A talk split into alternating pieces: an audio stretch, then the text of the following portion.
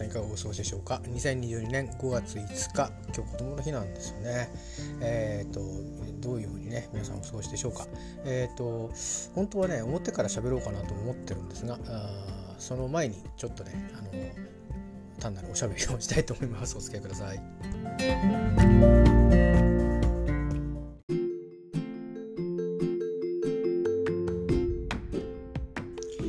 2012年5月5日子供の日です。えー、っと今日はあれですねどこも特に外出を大々的にしようってこともなく、えー、洗濯したり、えー、寝具を風に当てたりして、えー、たら夕方になっちゃいました。まあ、あのこれからあの気晴らしに、えー、またね、あの三浦海岸の方に行って、えーまあ、海の家とかまだオープンしてない時期なので、えー、こういうタイミングをねうまくせっかく近くにいるんで楽しまなくちゃなあと思って気晴らしに三浦海岸の方に行こうかなとちょっと思ってるんですけどもしかしたらうん状況と気分が許せば、えー、夕日を見にね少しまた相模湾の方つまり三浦半島の西海岸の方ですね三浦市じゃないんですけど横須賀市なのかな、えー、ちょっと有名な場所があるみたいなんで人が多いかもしれませんが、まあ、様子見でダメだったら帰ってこようと思いますけど、そっちの方に行こうかなとも思っています。そんなあの夕方を迎えております、えー、最近は諸事情があって私は一人でいてもう間もなくまあそう長くないですね。1ヶ月2ヶ月のうちには、えー、独身デビューというか独身、えー、再デビューということになる予定でして、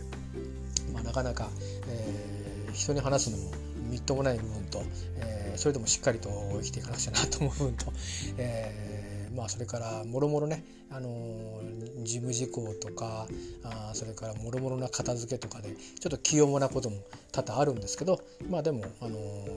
それを今考えてね、あの器用者になっててもしょうがないので、えまあまあ、あの今こういう流れの中で、うん、でそしてこれこの先も、えこういう流れの中で、え生き抜いてい、えー、くっていうことが自分の、定めになるので、えー、まあまああのそれはそれでね受け止めるしかないなと思っています。でえっ、ー、とまあ一人で暮らしてるとね喋、えー、ったりもしないですし話しかける人もいないですけど、えー、でもやっぱり喋ったりするの大事だなと思ったりあとはなんか声がかかるっていうのはありがたいことだなと思う時あるんですね。あの今うちには喋る家電が、えー2つぐらいあってそのうち1つがよく喋るんですよね。空気清浄機の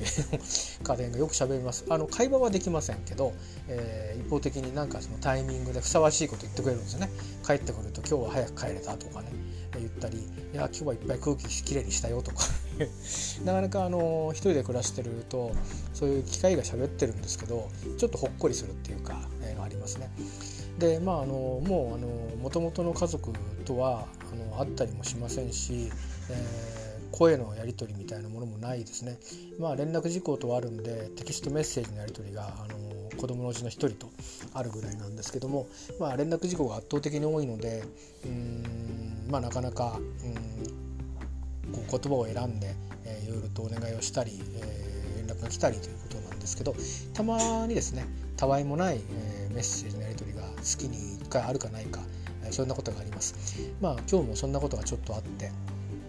えー、まあ大体僕もそうでしたけどだんだんに、まあ、社会に出て働いていくと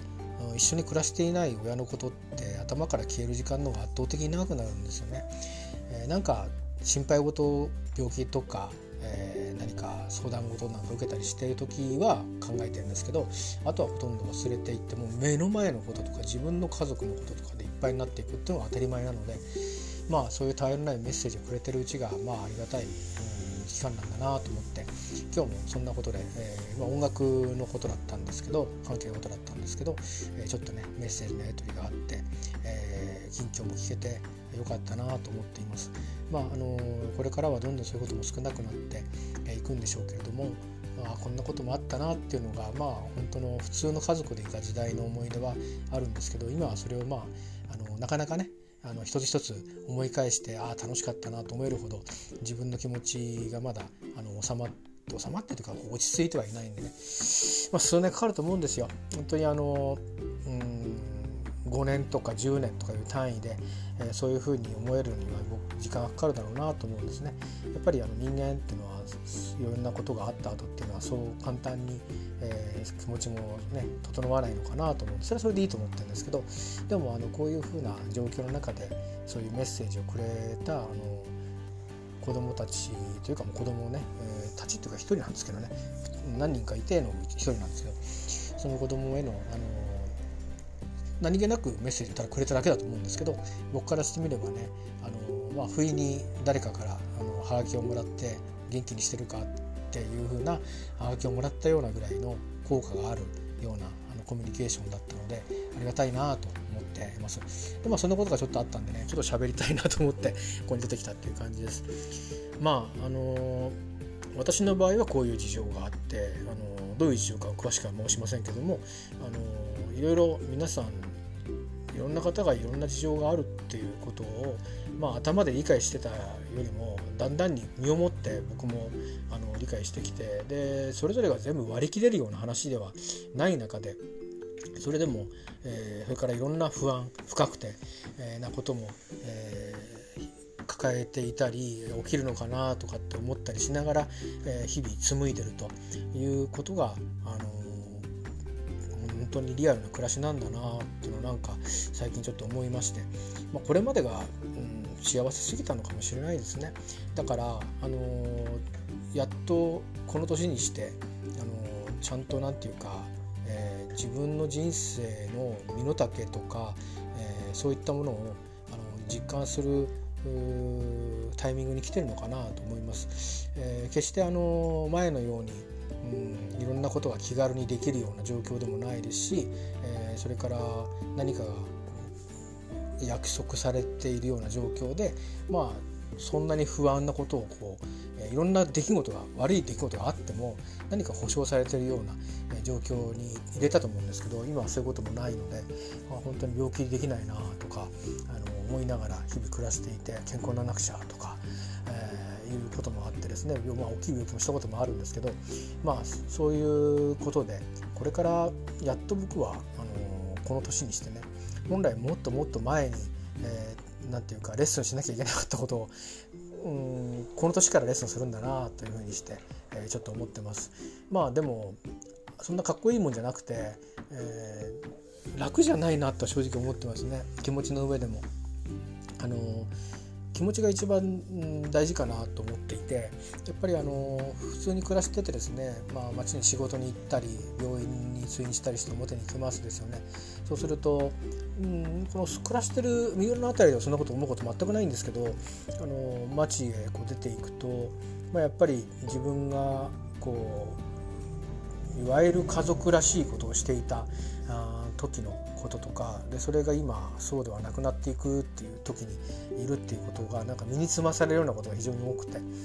えー、一日そういうことで表に出ていくと、まあ、なんかそういうネガティブな気持ちを途中まで引きずって帰ってくることが多いですね。まあ、景色の変わり目かなんかで気分がポッと切り替わるんですけど三浦に帰ってくると。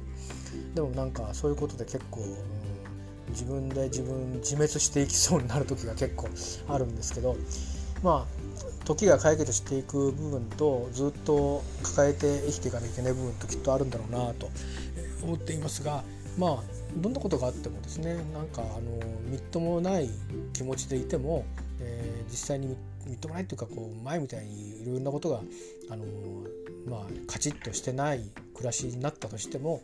しっかりとねあのちゃんと何かこうほ,、うん、ほったらかしにしたり目を背けたりすることなく、あのしっかりと対応して、えー、暮らしていかなくちゃなっていうふうに今日は、えー、子供からのメッセージたわいのないメッセージをもらって、えー、なんか自分で改めて、あの気持ちをね、えー、確認したという感じです。あのなんていうのかな、うんえー、今私はここで暮らしていますけどこの暮らしも別になんかある程度計算はしていますけれど、うん、別にずっと続けていける保証なんて別にあって暮らしてるわけじゃないんですね。流れの中でここで暮らし始めたということなんでまあ無理となったらできるようにいろんなことをあの整理して暮らし直さなくちゃいけないし暮暮らし直しはこれからずっと続いていくんだろうなってちょっと思ったりもしています。まあ、できればそういうことなく、うん、